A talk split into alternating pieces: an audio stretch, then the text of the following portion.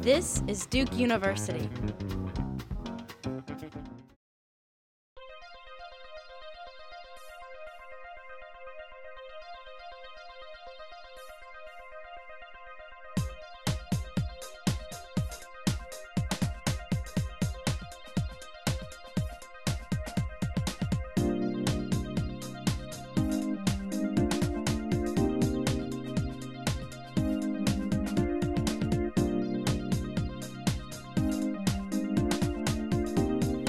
There are some, some good things um, in the Treasury plan. Uh, unfortunately, uh, the details are, are very light, um, but there are some positives, and, and let me try to detail those. The first one is, I believe, very significant, and that is that the, the Treasury, the Federal Reserve, the FDIC appear to be working together. And that's a big change from the Paulson uh, era, because the previous um, incarnation, it seemed like the Federal Reserve was going in and doing things to clean up the mess um, that was created by the Treasury. So uh, the previous Treasury Secretary was flip flopping back and forth on what to actually do, and it seemed like the Fed was doing their own thing, taking things into their own hands. This crisis now is even more serious, and I think that it's really important that everybody works together to develop a consistent um, strategy to deal with the crisis. So, the number one positive thing is that people are working together. And one advantage um, that the Treasury uh, Secretary has is uh, his direct experience with the New York Fed. So, he is uniquely equipped um, to understand what the Fed can and cannot do and to develop a plan that, uh, that will actually uh, work.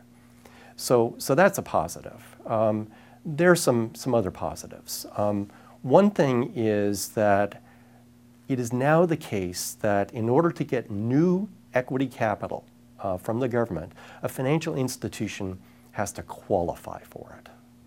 So in the previous uh, incarnation, it would simply be um, that you're big, therefore you get money. So it doesn't matter if you're a good bank or a troubled institution, here is um, some equity injection. And, and we've suffered greatly because of this, because we've dropped hundreds of billions of dollars. And when you put that money into troubled institutions, it, it basically just sits there.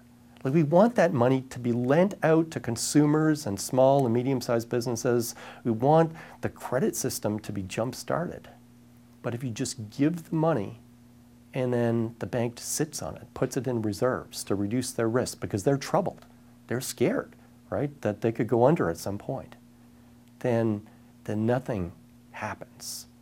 And um, we don't get the so-called multiplier effect. So this was a, a, a significant mistake that was made in the, um, the previous um, TARP that appears to be um, on its way to being uh, corrected.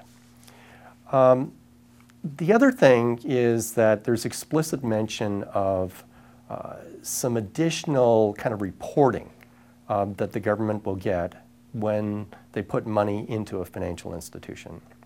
And like in the press, the main thing is the salary caps and and, and, and you know, minimizing the dividend. Um, but to me, a more significant um, addition is that the banks actually have to report on loan creation. Now, it's very vague in the actual document, but I think this is, is really important.